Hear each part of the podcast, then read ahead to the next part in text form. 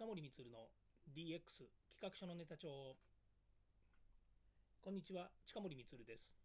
今日も DX してますか？さて今日はですね情報処理推進機構が発表しました DX 実践手引き書 IT システム構築編暫定第1版というですね、まあ、こういうですね、えー、DX 実践手引き書っていうのがですね出たんですね。でこれを少しですね、えー、ま、深掘りまではしないんですけれどもご紹介をしながらですね、えー、このことについてお話ししたいなというふうに思っています。まずですね、こちらの方の手引き書については、えっ、と、後で詳細の方にですね、URL を貼っておきますので、まあ、ぜひですね、見ていただければと思います。で今ですね、私がタイトルをちょっと言ったんですね、DX 実践手引き書ということで、この手引き書ですね、えー、非常に分かりやすく言語化しています。まあ、分かりやすくと言っているのは、例えば DX って何ですか？みたいなことから始まってですね、えそれを実践するための考え方ですとか、それから DX の起点は目指すべきビジョンの共有ですよというようなですね、こう入りやすいというかですね、ユーザー企業にとっては、まあ、こういうですね、あの導入するときに、まあ、一つ一つステップを追ってですね、考えさせてくれるっていうですね、まあ、こういう手引き書というんだから、そういうものなんですけども、まあ、そういったことがですね、えー、ま細かくというか言語化されているというのがありまして、でまあ、実際にはこの言語化されたものをですね各企業の中に落とし込んでいくわけなんですが、ま、それもですねやみくもにこれを読んで、じゃあこれ、えー、そのまま適用しましょうっていうことにはならないので。まあ、そういった意味ではですねこのビジョンの共有から始まる次のステップとしてですね、まあ、人材育成っていうのが実際には始まってくるわけですね。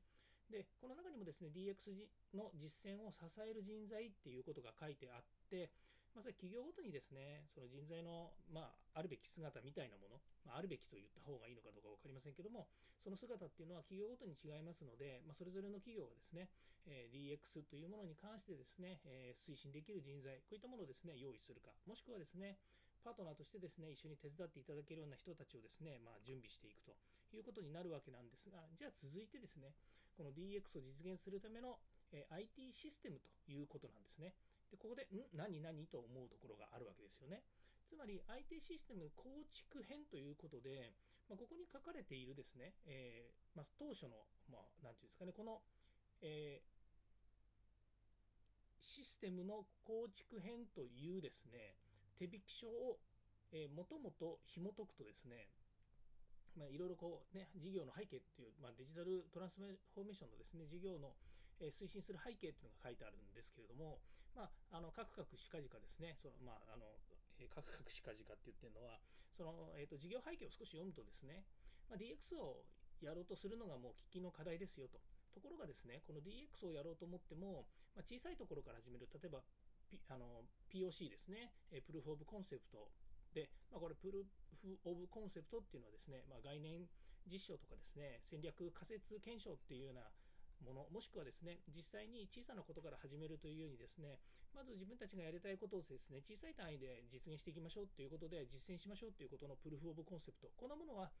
どんどんやるんだけれども、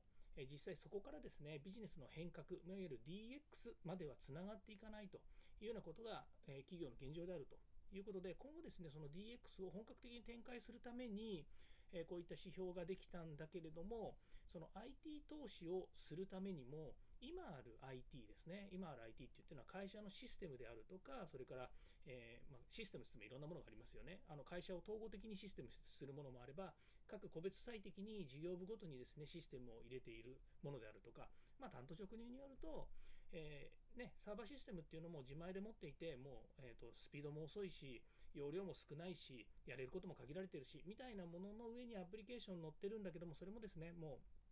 過去のですね、20年ぐらい前から使っているようなこういったシステムの上で DX をやろうと思ってもできないでしょと。だから、まあ、最新のデジまあ、テクノロジーとかですね、あのデジタルをどんどん活用する上で参考になるようなまあ、いわゆる指標になるようなですね、まあ、そういったものがあのこういった手引き書として出したんですよが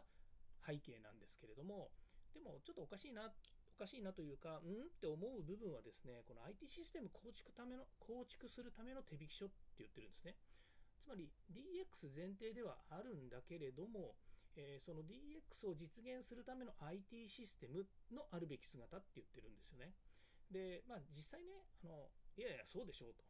実際ね、DX やろうと思ってシステムがなかったりとかアプリケーションなかったりとかねあの会社の中でこういうふうなものを作りたいと言った時にそれの参考となるものが必要じゃないですかと。で、まあ、プラットフォームをでプラットフォーム変革手引書っていうのが先に出てるんですけども、ま、プラットフォームって何なのよと。でプラットフォーム化できるようなビジネススタイルが取れるデジタル産業にね参加できるような企業はどれだけあるんですかっていうことなんですけどもちょっとここで考えてほしいのはですねやっぱりこういう手引き書とかあの巨大なシステムとかですね IT システムを導入しようって言ってるのはやっぱり大手なんですよねですからここで IT システム導入構築って言っても例えば中小企業の小企業がですねあのこんな、えーシステムのですね構築の手引き書を見てもですね、ふんふんなるほどと言っても、これも簡単にできちゃうわけですよ。なぜかっていうと、それだけのリソースとか、それだけのですね、やっぱり仕事、仕事量って言ったら変ですね、仕事の形態っていうものがないんですよね。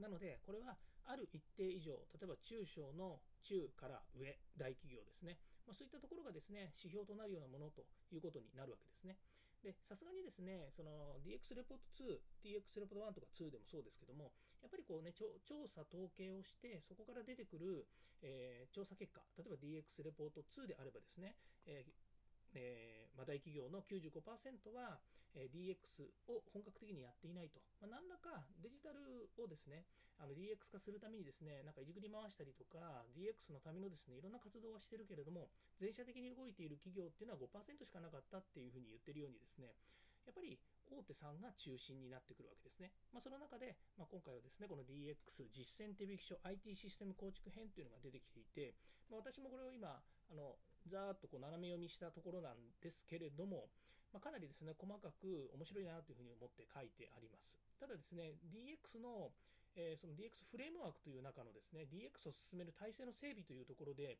DX の部分ってないんですよね。つまり、これから先の未来、自分たちが5年後、10年後、えー、ビジョンの共有をした後ですね、えー、自分たちが、まあ、捉えるべき未来、世界がですね、あのまあ、ある意味まだ決まっていないと、これからどういうふうになるのかっていうところをですね、自分たちで考えなさいよっていう部分になるんですよね。うーん手引き書ではあるんですけれども、全く無っていうところもですね、なかなか面白いなというふうに思います。それからですね、まあ、データ基盤の活用、データ活用のためのですね、基盤を中心としたデータの流れっていうところを見てもですね、あのまあ、基本的には今までのですね、既存のまあ、システムから取ってくるデータとかですね、それから社内社内外のデータの活用、それから社会の共通基盤みたいなものですね、まあ、こういったものをですね、API で通じてですね、データ基盤に貯めて、そしてまそれをですね、えー、ま利活用していくためにですね、えー、例えば分析したりとか、それから加工したりということをするんですけれども、これって別に DX っていうふうに言わなくてもですね、今の既存企業であればですね、どこでもま活用というかですね、あ行っているパターンであるのではないかなというふうに思うわけですね。これを DX たるゆえんとしての、え活用の仕方っていうもののフレームワークとして、えま、一応システム的には書いてあるんですけれども、ま、その先ですね、えどういうふうにそれをま活用するとですね、例えばの話、GAFA になれるとかですね、うん、そういう話につなが、GAFA って今言わないんですね、えー、ARM、ARMA ですね、っていうふうになっていくのかなというふうに思います。